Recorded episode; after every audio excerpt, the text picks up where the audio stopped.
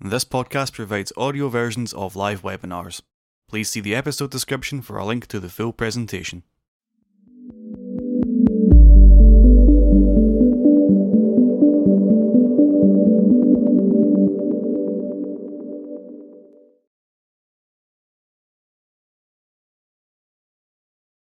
Hello all, this is Kristen Haberther welcoming you to this Bite Size Bio webinar, which today is sponsored by Astarte Biologics.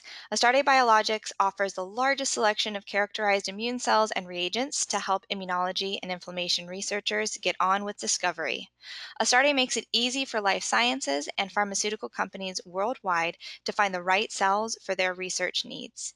Today's presentation is titled The Mysterious World of Macrophages How to Harness Them for Your Research and is being presented by Anne Lodge from Astarte Biologics. Anne Lodge is the CEO of Astarte Biologics, a supplier of high quality immune cells, reagents, and research services.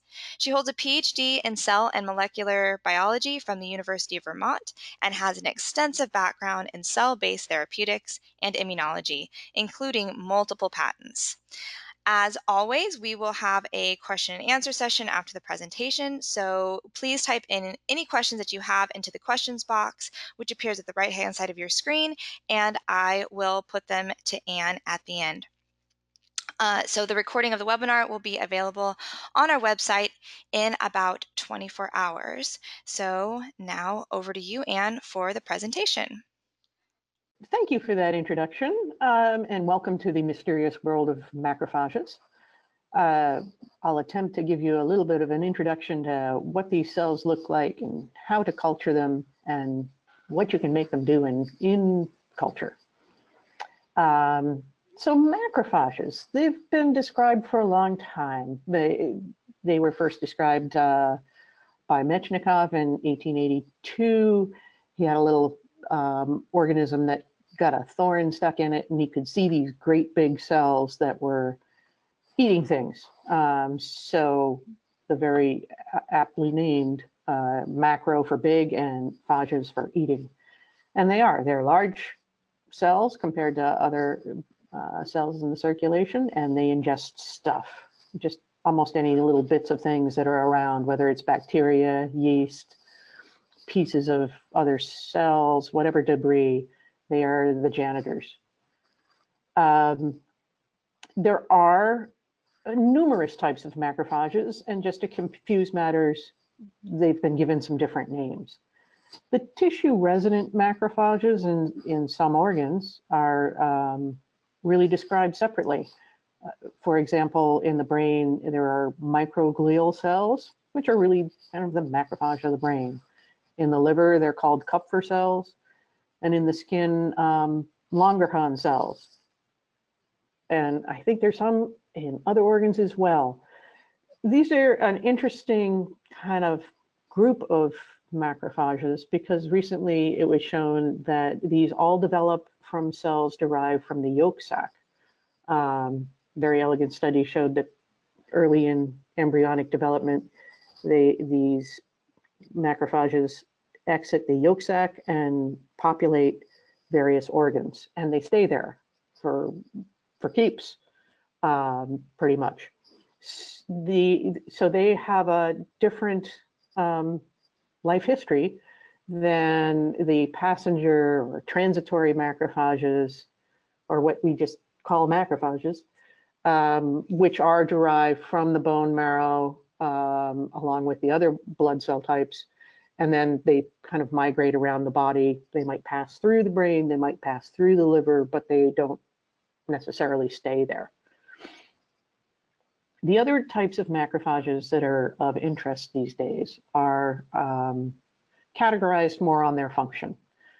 So M1 macrophages are kind of the more traditional macrophage that we think of responding to uh, an infection and making cytokines to kind of, uh, so they're involved in that inflammation response and uh, clearing up uh, some insult to the body.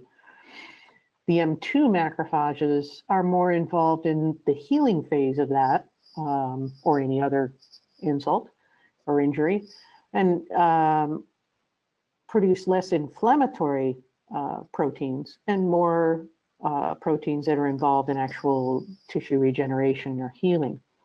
These are also um, associated with tumors. Uh, you will see references in the literature to myeloid-derived suppressor cells, MDSC, and these can be thought of as uh, dendritic cells or macrophages that have kind of reverted to this phenotype um, that limits inflammation and, and tamps down the immune response. And that's part of the reason that there's interest in signals that might drive macrophages to join one or another camp of the M1 or M2. And on, honestly, it is more of a continuum uh, in terms of, you know, these two are described as extremes, but you'll find macrophages kind of blend into each other at some point. Uh, and before we dive in any deeper, what the heck are monocytes? Well, monocytes are in the peripheral blood, and that's the only place you find them, because as soon as they go into the tissue, they're called macrophages. Um, so you don't find any macrophages in the blood, you don't find any monocytes in the tissue. It seems to be just a naming difference as to where we find them. Monocytes in the blood exit the blood vessel, and then we consider them macrophage, and they kind of replenish those passenger or transitory macrophages I mentioned a couple slides back. So with human cells, um, commonly research is done on monocyte-derived macrophages, and we'll talk about that um, a few slides further on. Um, which is where the meat of this is, is uh, culture of macrophages, uh, because we do get uh, many questions about this.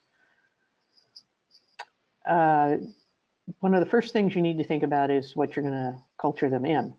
Um, and you have plenty of choices out there. There are serum-free formulations on the market. Um, there are sort of your traditional classic media that we're all familiar with, like RPMI and DMEM.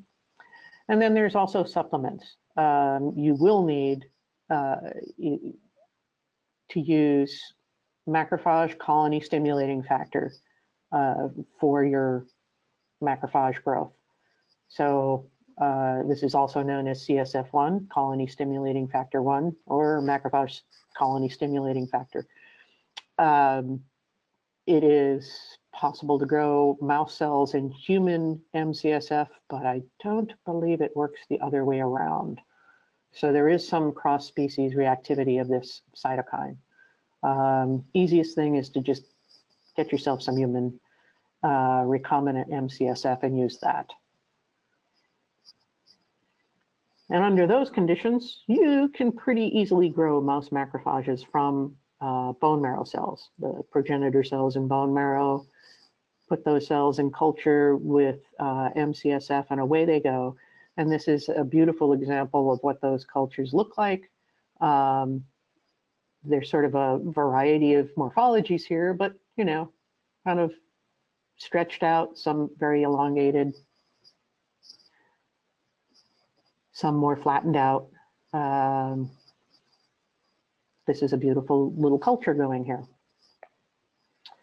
Well, we wanted to know um, what the best medium was for culture of our mouse macrophages. And so we tested uh, some classic media supplemented with fetal bovine serum and uh, varying concentrations of MCSF. So you can see in the legend that we tried RPMI. RPMI supplemented with hypoxanthine and thymidine, which we found is just kind of a nice uh, supplement for rapidly growing cells. Iscove's uh, modified Dulbecco's medium and DME F12. Uh, so three media formulations that you can buy from just about any supplier of tissue culture medium. And what you can see here is we did test different concentrations of MCSF and we measured the number of cells present using uh, CellTiter-Glo which gives a luminescent signal that's proportional to the amount of ATP present. And the amount of ATP is proportional to the number of cells. What is clear here is that the IMDM formulation seems to support growth um, better than the other three formulations. Maybe DME F12 uh, caught up to it here at the highest concentration of MCSF. RPMI, which is a very commonly used uh, medium, especially in immunology labs, clearly isn't as good as these other two. They're, they're probably all equivalent down here, aside from IMDM, but not so much at the higher concentration. So things are different when you get to the human macrophage culture. So traditionally, uh, monocyte-derived macrophages, as I mentioned, they take monocytes um, and culture that with MCSF. But monocytes aren't progenitors. They're already differentiated, uh, so there's not a whole lot of growth that goes on in that case. Where with the bone marrow progenitors for mice, you can grow a lot of cells. Um, we've also found that monocytes that we prepare by negative selection may contain a small number of uh, CD34 cells. So if there is proliferation in a human monocyte culture, it is probably due to that uh, contaminant, if you will. Um, so similar to our mouse system, we tested, um, in this case, a serum-free formulation, X-VIVO 15, with MCSF. And the two more traditional uh, media that were good for mouse, DMEF12 and IMDM, um, also supplemented with MCSF and with human serum. So just to show you some of the morphology that um, that we saw and that you might see in some of your cultures, this is in the serum-free uh, X-VIVO 15. Um, and these long, delicate uh, cells are kind of classic macrophage. You can see this uh, blue arrow pointing to a, a, really long and skinny migrating macrophage. And it actually at the other end of the arrow is another thing we I usually call a fried egg kind of morphology because it's a big splat of cytoplasm with a um, the yolk in the middle being the nucleus. And what you see a lot of in this field and in um, X-VIVO 15 are cells that are not attached to the plastic. And that's pointed out here by the yellow arrow. And all of these really bright cells are cells that just haven't attached to the plastic. So it looks very different in the presence of human serum and DMEF12. Um, you can see that this is pretty much confluent for one thing. There's a ton of cells in here. Um, and I got to say that this is the same number of cells from the same donor, you know, but just cultured in DME F12. Um, many more of these round, flattened out cells. Most of these appear to be attached. Here's another one over here. But all through the field, you see these more rounded cells less of the elongated type, although there are elongated cells in here. They're just less frequent. And then sort of in between um, is the IMDM uh, formulation where there's a mixture of the elongated cells. You can see their little skinny little processes sticking out, but also rounder cells of the more fried egg type morphology sitting around in here. So then, you know, we had these nice morphology differences to look at. We also wanted to see what what's the function like. Um, so we stimulated those cultures with lipopolysaccharide um, endotoxin, if you will. And this is a strong uh, activator of macrophages. And it was a really big difference between the three medium. Uh, cells cultured in DME F12 produced much more IL-6 and TNF-alpha compared to those same cells grown in X-VIVO or IMDM. So uh, for instance, with TNF, it was nearly 9,000 picograms per mil um, versus less than 1,000 for the other two media. What was interesting is if we stimulated them with poly-IC, which binds to a different toll-like receptor, TLR3 versus TLR4, uh, now it was X-VIVO 15 that supported better cytokine production.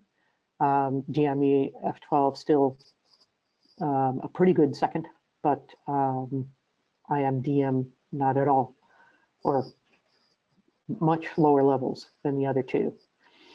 So uh, something about X-VIVO 15 perhaps supports more expression of that uh, TLR3. It's hard to know, um, but an interesting difference in uh, cytokine production among these three media types. One other thing to consider when you're culturing your macrophages is that they ad adhere to the tissue culture plastic very, very tightly. You can scrape them off, but anytime you scrape off cells, you will have cell damage and death. You can't get them off using trypsin. You might be able to get some movement with Accutase and maybe with EDTA, but even um, those two compounds, very difficult to retrieve those cells off of the plastic once they've decided to stick. And uh, just to show you a comparison here, if you culture your macrophages on um, ultra low attachment culture plastic, you can see that these are all really bright and round, as I showed in the earlier um, photomicrographs, with only a few of these long stringy cells attached. And the same cells on tissue culture plastic, you can tell are very much adherent. We hope you're enjoying this episode of Listen In from Bite Size Bio. To access the visuals of this webinar, please see the episode description for a link to the full presentation. So our recommendation is that it's best to culture them in the configuration you will use them. So if you're going to do something in a 96 well plate, put them in there and be done with it because it's really hard to get them back. The second best thing you can do is use ultra low attachment culture vessels from Corning. They are kind of pricey, so you really need to be convinced that you need to recover them after your culture period. A cheaper alternative is non-tissue culture treated plastic. Um, you can use bacterial uh, petri dishes that are not treated um, for attachment of cells. And those are better, but it's still a lot of work to get the cells off. So again, really recommend putting them um, in place and using them as is if you can. So finally, a little bit about M1 and M2 macrophages. So as I mentioned before, M1 macrophages are sort of our classic um, they go along with the Th1 inflammatory phenotype. They make a lot of pro-inflammatory cytokines, present antigen, and produce nitric oxide. And the M2 are more making IL-10, IL-13, not many inflammatory cytokines, and not making nitric oxide, and they build up your extracellular matrix to kind of knit things back together. So the conditions that favor one or the other, if you grow, as I've just described, most, most cultures involve using MCSF, but that favors an M2 phenotype. So if you want to switch them from an M2 to an M1, you can treat with interferon gamma, which will skew them towards M1, or with GM-CSF, which is also more of an uh, M1 type cytokine. Um, stimulation with LPS very much uh, favors that uh, inflammatory cell type as uh, it makes biological sense that it would because it represents a bacterial um, structure that um, macrophage are designed to recognize molecular patterns of pathogens, and this is, fits right in with that. stimulation with poly-IC may also have that same effect of switching things to an M1 phenotype. And this, um, these two photomicrographs give you a, a, sense of what happens to your macrophage after activation. Um, the control macrophage here have more of those rounded shapes. Looks like this is in DME F12, um, but kind of chubby little cells. And 48 hours after adding LPS, you'll see very long, extended stretched out cells. And anytime you see a culture full of these, you know that there's been some activation going on and there's probably going to be cytokine in the medium. So macrophages are a really versatile cell type. Um, we haven't spent a lot of time talking about some of the other things you can do with macrophages, but they have some great tricks like phagocytosis, um, of course, they can migrate. That's one of their things. Um, but they are difficult to work with in the lab because of that tight sticking to plastic. Selection of your culture medium is really important. It will in influence function of the cells and your ability to measure activation. So take the time to learn what works best in your laboratory. Um, if you do use serum supplementation, that will have an impact as well. And uh, make sure you set yourself up for successful experiments down the road by kind of checking your conditions before you dive into the, the meat of your experiment. And thank you for your time and attention. And we can take some time to take questions and discuss. Thank you very much. Thank you for that really interesting talk. And um, yeah, that was that was really interesting. Um, we have some questions from the audience. Um, so the first is uh, from Martin Johansson. He says, From my associates, I've heard that human macrophages can only be cultured in human serum. Otherwise, they senesce and or die. What are your thoughts about that? Uh, that hasn't been my experience. Um, but that might be because of a lack of MCSF that is species compatible. Um, MCSF would be present in serum, but um, if bovine MCSF doesn't work on human cells, which it may not, mm-hmm. um, yeah, then you're then you're out of a key um, growth factor. Yeah, yeah, absolutely. Um, yeah, I I completely agree. I think even for a period of time, we were concerned uh, in my postdoc lab about um, negative effects of serum. And so for a period of time, our macrophages are being grown in serum free media and they were still fine. So, right. Um, Okay, so next question is if most residential macrophages are M2 and express CD206, will targeting it pose global toxicity? Hmm, good question. Actually, I would think you would get, um, it, it wouldn't be targeted to a particular organ, that's for sure. yes, absolutely. but keep in mind that um, a lot of the um, the bisphosphonates that are prescribed for osteoporosis, their whole mechanism of action is dependent on killing off macrophages. Right. So there's that. there's that. you can live without them for a time, I guess is what I'm saying. Yeah. Yes, absolutely. Um, okay, so what about um, there? Another attendee is asking about the dose of LPS that you use for your macrophage cell culture. Oh, we usually use around 100 nanograms per mil. Um, okay.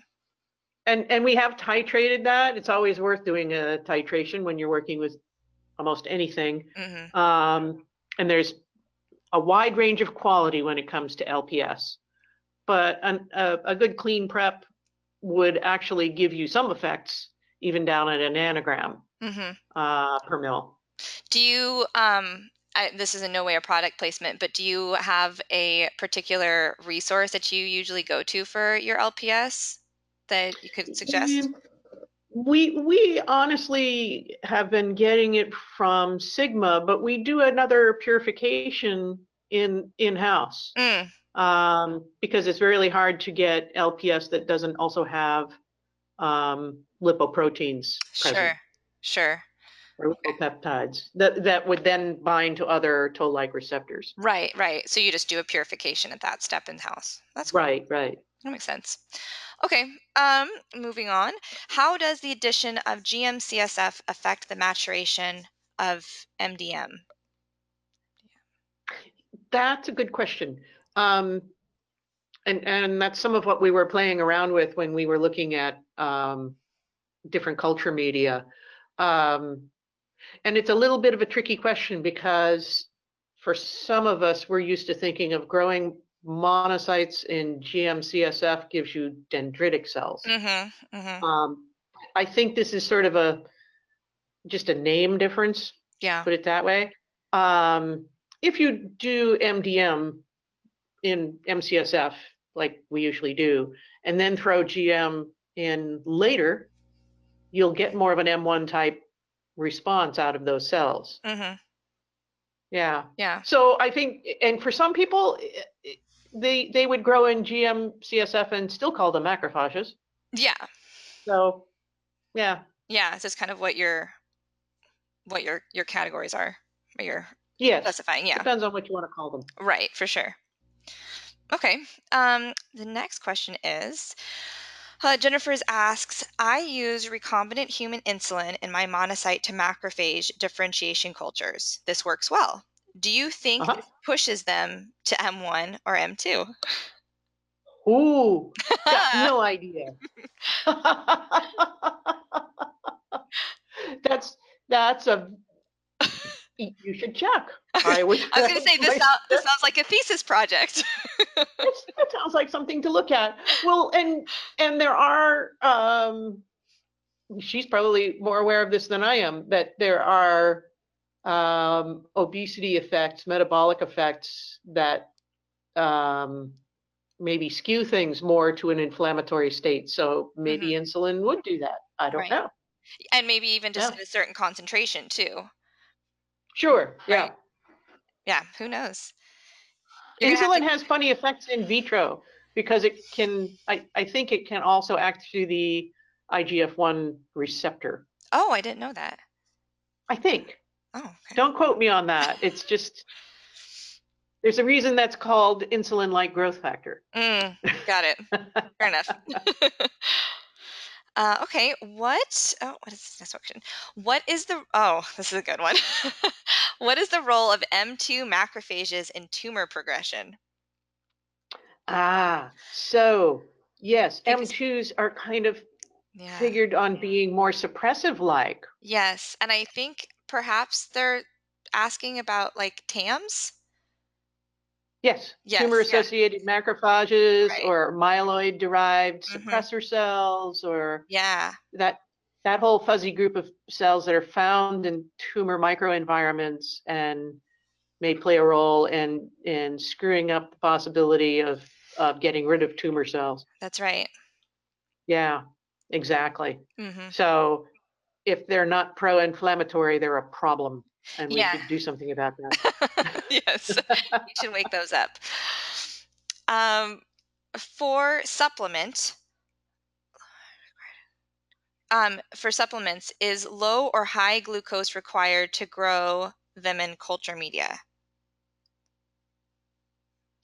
Uh, the formulations of DMEM we play around with are usually the high glucose Okay. formulations. I don't know that the high glucose level is required. Why is it that you guys use high glucose? We haven't honestly compared the two formulations. Oh, okay. Is it just uh, from a, a previous protocol that you use the high glucose, or just? Yeah, I think so. I think I, I think um, you know I tend to get that kind, Mhm. um, figuring that for rapidly growing cells the high glucose is beneficial. But Yeah. honestly, you could certainly take a step back and say, well, there's there's DMEM that's got, you know, I think it's a gram per liter of glucose, and then there's the four and a half grams per liter. Mm-hmm. Big difference. So This is going to seem. This is is my own question as we're talking about this. When with the high glucose and the macrophages, with the high growing macrophages, do you think that that could put them into a, a different metabolic state and then a different differentiation pathway than otherwise? um, it could. Mm-hmm. It could, given all of the the metabolic um, studies that are coming out. Mm-hmm. Um, you'd have to wonder about that. Yeah. Um, okay, so uh, Hisham asks, how many macrophage passages can we do? you can't do any with mouse ma- with human macrophage. no, Sorry. The human macrophage just don't they don't divide. That's No, it. no, they're they're the not only growth dividing. you're going to get is if there's CD34s in there. Um, but with the mouse, they seem to keep on going. Hmm. Of course, you're starting from progenitors, Well, and that's probably some of the deal. Is that you take bone marrow stem cells and and get them dividing. right. Um, yeah, those go for for a while, but they're they're kind of funny as far as passage goes because, um, as I was explaining to someone last week, you kind of wait for the cells to pile up on each other, and then you take the ones that are kind of on top Right. and pipette them off and move them to another flask. Mm-hmm. Yeah, and you can Um, use those and ones. you can keep doing that for weeks. Interesting. Hmm. Um, okay, so why are macrophages important to study cancer cells? And then, so this is two questions. So that's the first question. And the second is MCF is the biomarker for which disease? I feel like this is a test. Oh, that is. um, so, so the the macrophages are important to to um, immuno-oncology because of what we were talking about earlier. That Right. you know, if they're not in, they're probably a problem um, for people working on therapies that rely on the immune system to attack the cancer. Right. Um, because they can dampen down that response. We want to understand what moves them from one direction to the other. Um, MCSF. Oh, so there is a Yeah. mouse that is an osteopetrotic mouse, and I can't remember if it lacks the receptor. I think it lacks the receptor Mm-hmm. for MCSF or CSF1. And without that receptor, they are osteopath, they they basically are born with osteoporosis, Gotcha. Curious. which kind of doesn't make sense, does it? Hmm. Mm, mm, mm, yeah. But Well, the- anyway, yes, yeah. there, are- there are mutant mouse strains out there that, that have a disruption in that whole circuit. Okay. Okay. And what's highlighted is, is the effects on the skeleton. But, Because yeah. they are involved in tissue, in remodeling bone. Macrophages are. Yes. I didn't know that. Under their code name osteoclasts. Sh- Oh, duh. That's just, okay. you know. Right. Yeah. Yes, I know. See, you call them something different, but And then- honestly, they're You put them in a whole different category. It doesn't even make any sense. Okay. Wow. So curious. Okay. there's there's the resident macrophage of the bone. It's Right. called osteoclast. Right. Duh. Uh huh. Uh, I always just, whenever, as an immunologist, you just think of like Kupffer cells and, you know, glial cells, and you don't, you don't always think about that. Oh, okay. So, do antibiotics affect macrophage growth? Um, if you use enough of them, sure. Um,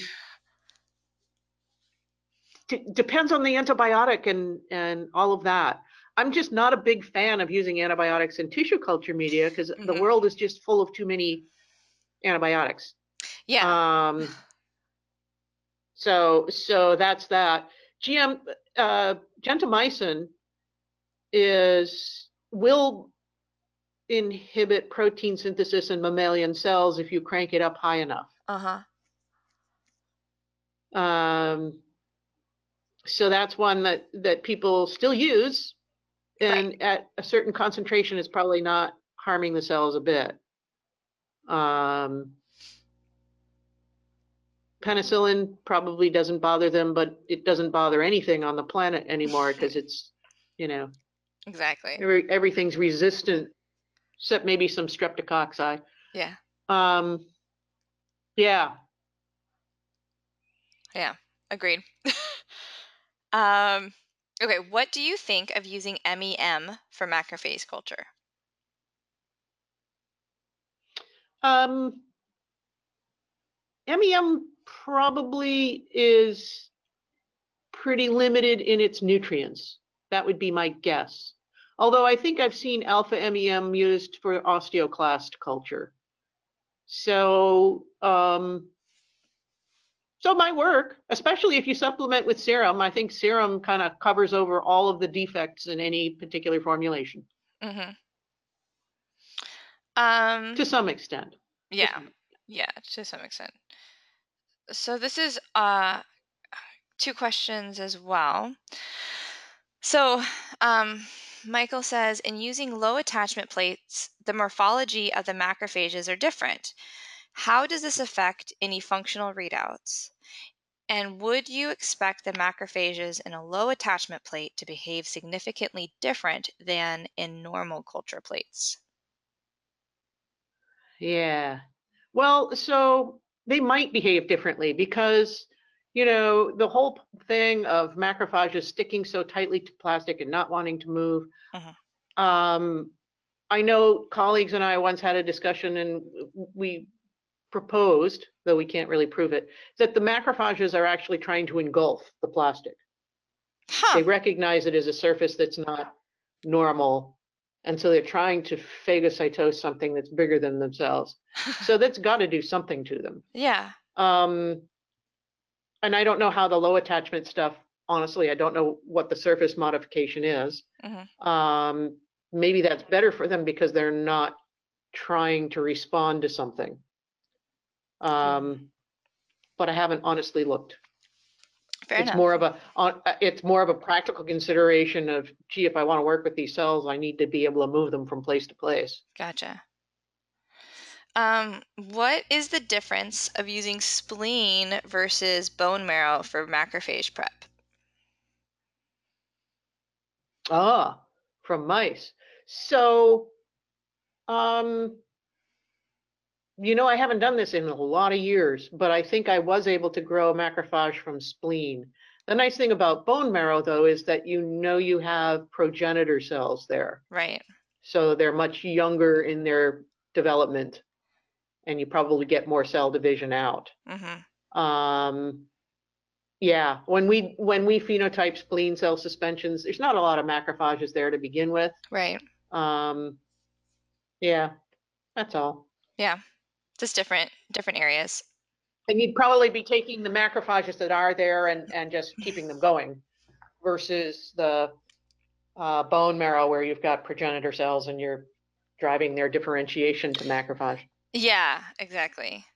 Um, this kind of goes back to the other question, but uh, uh, they're asking Is it necessary to add antibiotics, i.e., pen strep, to your culture media?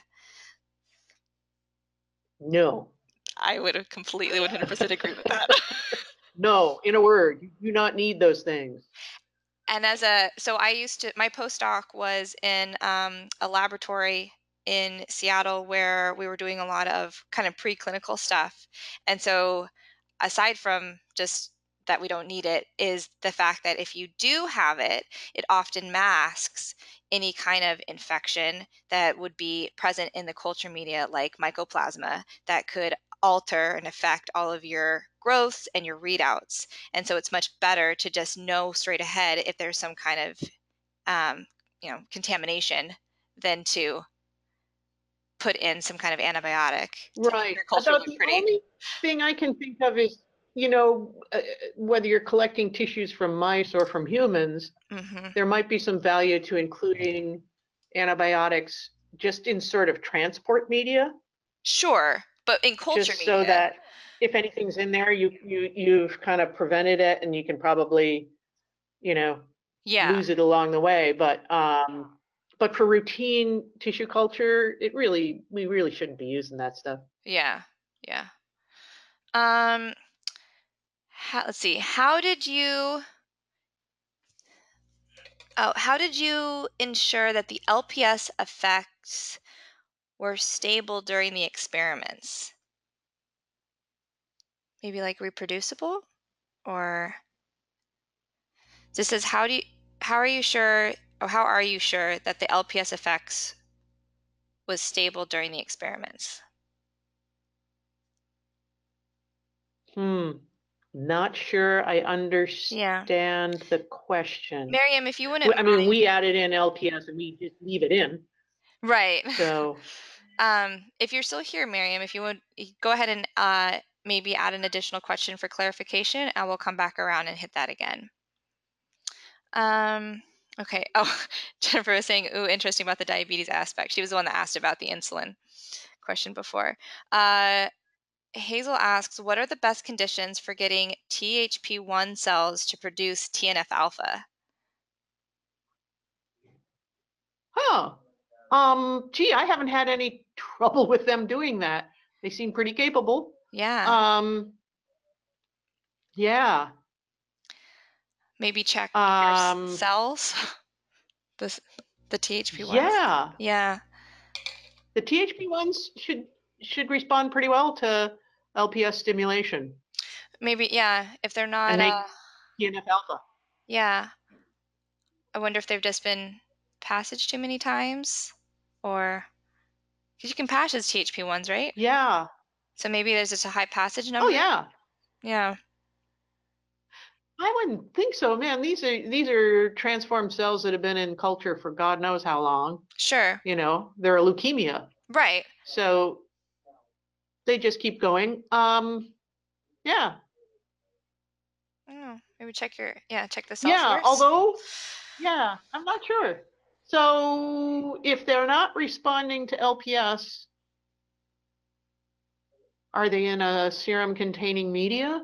Mm, that could I haven't block it. honestly looked to see if they express CD14, but they are usually cultured with fetal bovine serum, and then yeah, Yeah. Hmm. That's curious. Okay. yeah.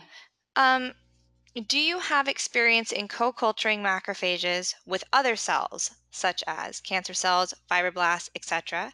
And what is the potential for artifacts? Huh. Um, yeah, we've usually done it deliberately when we do the co-cultures. Um, so we've done co-cultures to see macrophage phagocytose cells. So you'll see that. hmm Like you might lose your tumor cells um, to the macrophage. right, Um, which you should. and right which you should and you we've done antigen presentation experiments and looked at cytokine production and had the question come up well who's making the cytokine is it the macrophage or is it the t cell Right. and you can do you can do intracellular cytokine staining to kind of satisfy yourselves as to who's making what hmm hmm in those circumstances Right. yeah Um, so Miriam got back about the LPS question, and she says, so she says Oh, that she okay. has the experience that the same dose of LPS from the same drug batch has had different effects on animal health scores. So I think she was one making wondering then back to your experiment, how are you were you sure that it was consistent across the board? Oh, that, yeah, okay, so is that just a sample experiment or would that happen Right. over and over again? Yeah, But yeah. yeah, I mean, it, that, that's meant to be representative of, of several experiments. Um, and I, and certainly the amplitude, you know, the, the magnitude of the response varies. hmm And that seems to be just a feature of cell-based assays Yeah. that we have to live with. Um, and if she's talking about doing experiments in mice, I would think the same might be true. Um, Yeah, I mean, even One would hope it wouldn't be too different, but yeah, but you'd have some kind of a difference in responses.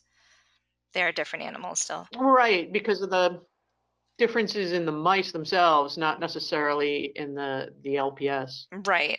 Exactly. Whether they're under stress or hmm are they a different age or Right. did somebody change their feed or their bedding? It's very strange with mice. You know, small things can make a difference in their immune response. hmm Just because of the small, small environment, the small body. Well, it's, things that we don't think are important are apparently important. hmm I, I can only say that um, when I've worked in mouse models, it's specifically I've worked in a worked with the EAE model, hmm and if you move to a different institution and you try and do it the same way, hmm you you can have difficulties. Yeah. And and we did, and we tried different bedding, and we tried mice from different suppliers, and we checked into the chow and all of these things. Mhm. So, yeah, Stressful. funny Uh, how that works. It is. Yeah. Yes. Why won't everything just stay the same? So we can Really bad when you're trying to complete a postdoc and the mice aren't getting sick. right? really need that standard deviation to be a lot smaller. Thanks, guys. Um, so Yeah. c- can both M1 and M2 become osteoclast? Oh, probably. I mean, that there's certain uh, growth factors to drive monocytes to differentiate towards a osteoclast Yeah, I think. it- uh, phenotype. Mhm. Um, yeah, yeah, it's just more of like M1 and M2 are supposed to be easily to easily identify like inflammatory versus more suppressive, but it's the location that calls them osteoclast versus whatever microglial Right. or yeah, right. that kind of thing. Um, okay, what? Oh man, this. I worked with people that I wasn't actually working on the macrophages in my postdoc lab, but this is was a big point of discussion in our lab, almost every lab meeting. What markers would you recommend for the distinction of M1 and M2 macrophages, and are there different markers for TAMs? Um, you know, I think there are some publications out there on it, and and I haven't kept up with my reading well enough to tell you what they are. Yeah, I just know I've run into some people claiming different expression on M1 and M2. hmm Um, to me, it's more of a functional thing than a surface marker thing. But then again, there's always a surface marker for something. yeah, which I think can kind of get a little uh, complicated too when you're trying to discern Yeah. everything because you can have it's not just like no there isn't going to be any 206 here it's there might just be a little bit less than it's all kind of on a spectrum rather than a quantitative yes and no or qualitative i should say Right. right Yeah. um yeah right. It, it, it is a spectrum. So, Mhm. right, where are you going to draw the line and say they've crossed over yeah based on expression of 206 or any anything else for that right matter? yeah exactly okay um let's see we have yes this is true there are monocyte subtypes also classic intermediate and non-classical oh which one gives rise to m1 or m2 phenotype of macrophages Oh dear. Now, see, when the audience gets smarter than me, I'm I'm in trouble. Um,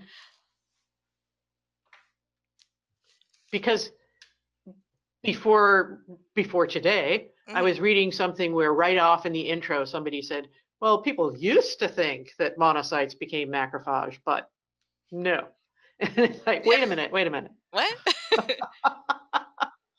Um, so that would I would turn the question around since I don't have a good answer. Um, you know, what distinguishes a monocyte from a macrophage? Mhm. Really? I mean, I, I, I, I would like somebody to answer that for me. I, I've given my answer in this talk as being, uh, monocyte just happens to be in the circulation. right And Yeah, that's what we're taught. once it exits the circulation, we call it a macrophage. Right. Um, nobody refers to macrophages in the circulation. right. But if they're changing that definition, uh, somebody needs to catch me up. Fair enough. We'll send you back. Um, isn't it? Send me back. Yeah. yeah. Um is it yeah, I can't remember. I this is so long ago. I'm not even going to talk I'll be quiet about it.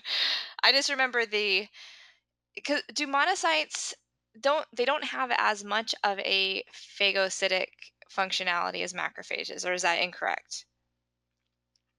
Like they need to be activated before. I've seen them phagocytose. Yeah. I, I, I throw stuff in there and they gobble it up. Oh, okay. So so again, I, I'm you know I, I'm happy to learn something. Mhm. like like sure. learning new things, but I don't I don't fully understand the difference beyond kind of where they're located. Yeah, no, I I agree. I think it's it's all there's still a lot to be discerned about macrophages Yeah. and monocytes. And, and and that's you know having somebody say that there are different types of monocytes that that doesn't surprise me much because think when we isolate monocytes hmm we end up with a mixed population, some that express CD16, which is the FC receptor 3, and some don't. Right. So it is not a uniform population. Mm-mm. And what does one set of those do compared to the other set? hmm Don't know. Yeah. Don't know. So so that they're heterogeneous, I I buy that. And I but I guess my question I would be surprised if somebody found out that they have a very distinct lineage and this type develops into M1 and this other type develops into M2. I, that those distinctions to me seem to be they're not immutable. You can take an M2 and turn it into an M1 and vice versa. Absolutely. Yeah, for sure. And we sure hope that's true because otherwise we're stuck with these TAMs causing problems for us. yes. Um, on that, Jennifer, who had uh, asked a question earlier, just said uh, loss of CD14 and gain of CD16 is how I've defined whether a monocyte has become a macrophage. Fair. Oh, well, Yeah. I which don't know true. about that though. Yeah? Uh, Well, I mean, it's true that I think that, that a lot of people use that, but I don't know, just like we've talked about, whether just because everything just seems very much on a spectrum, it's hard to discern and say, yes, this is a monocyte. Yes, this is a macrophage at this point. Like, Right. yeah, Because, well, okay, so so you- so if it had CD16 and it w- it wouldn't matter that it was in the circulation, you call that CD16 positive I, th- I thing yeah. a macrophage, I think a lot of the times what I but it would still express CD14. Yes.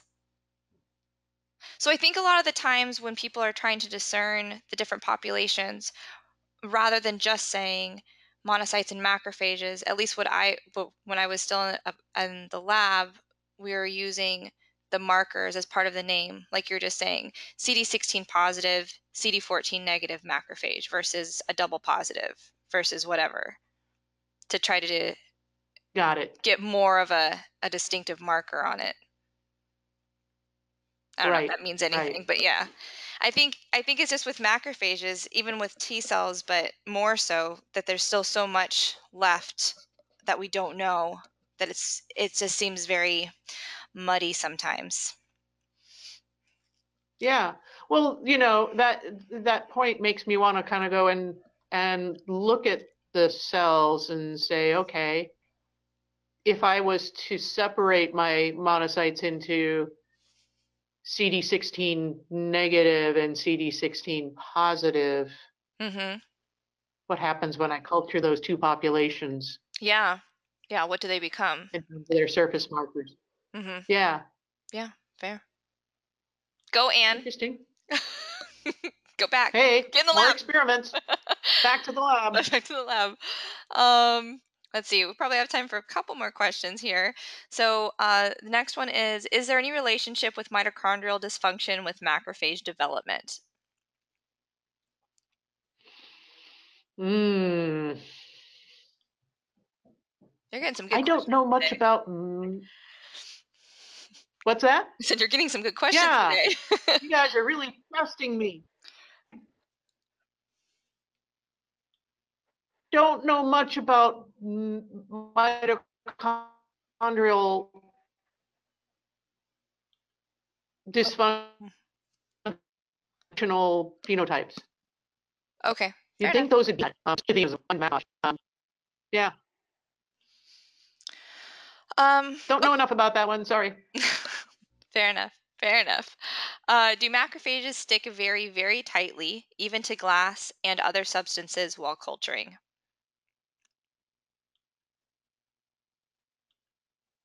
Was that a question? Yes. We could make it a statement because they do attach do. very tightly to glass Yes, and other substances. and plastic Yes. Um, and other substances. They even stick to Teflon. So there you go.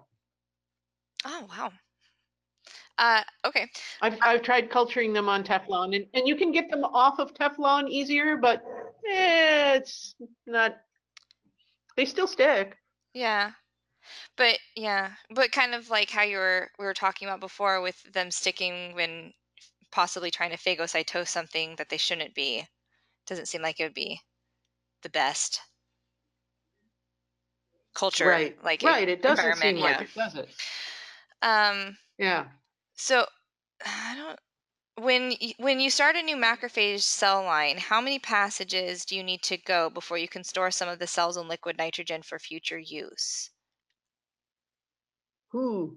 Well, don't try doing that with with human monocytes or macrophage. I think they're saying a cell line, so like THP1 or something. Oh, well, THP1. See, I don't know. Um, there are changes, Oh, aren't there?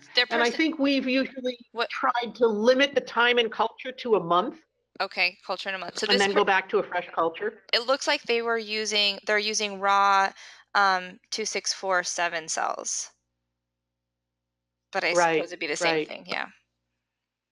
I, I think it'd be about the same thing. Okay, so about a month. I think I have more experience with THP1 than the raw, but Mhm. um, but the THP ones we were changing them out after a month. Okay, makes sense.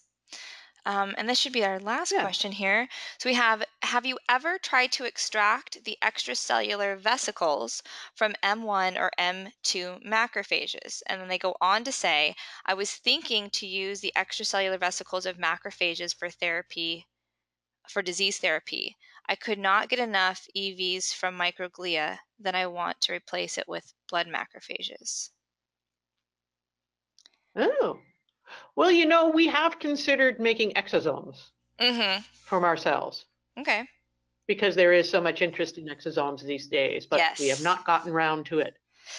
Um, and we would need to characterize them and because, because you know, it, it seems almost too simple to me. Oh, you collect the the extracellular stuff and that's your exosome exosomes. And it's like, no, really? it's got to be more than that. I would want to be able to tell you something about them. Right.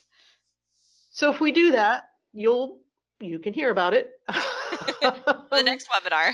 um, at the next webinar, we'll talk about exosomes because yeah, that that would be an interesting. Um, it would be an interesting product. It really would. Yeah, I agree. Uh, well, thank you again, Anne, for a fantastic webinar. This was really interesting. Um, and I just want to thank everybody else that has tuned in today. Um, and we will uh, have the webinar on, uh, excuse me, on our website in about 24 hours. Um, so again, until next time, good luck in your research. Uh, thank you again for Anne, and goodbye to all of us from Astarte Biologics and Bitesize Bio. Thanks very much. Bye bye. Finding the right mentor can make all the difference in your research journey. But what if you don't have one? Look no further than Mentors at Your Benchside, the podcast that offers curated advice from experienced researchers on lab skills, techniques, and career progression. With short, easy to access episodes, you can get the help you need to succeed in the lab. Visit bitesizebio.com forward slash podcasts or search for mentors at your benchside in your podcast app to subscribe and get help and advice from seasoned scientists.